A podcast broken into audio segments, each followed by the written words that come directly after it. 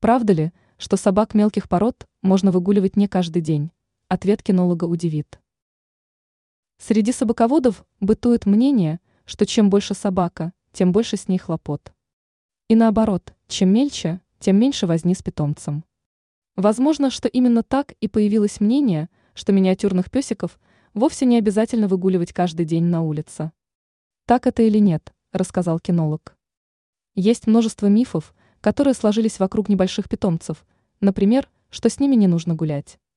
Но боюсь вас огорчить, прогулки нужны любой собаке, вне зависимости от размера, рассказал в интервью Риама глава Российской кинологической федерации Владимир Голубев. По словам специалиста, такое пренебрежение нуждами собаки не просто ошибочно, но и вредно для физического и психологического здоровья животного.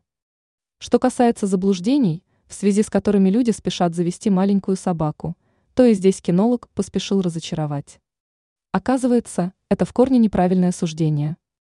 На самом деле миниатюрным песикам внимания требуется еще больше, чем крупным псам.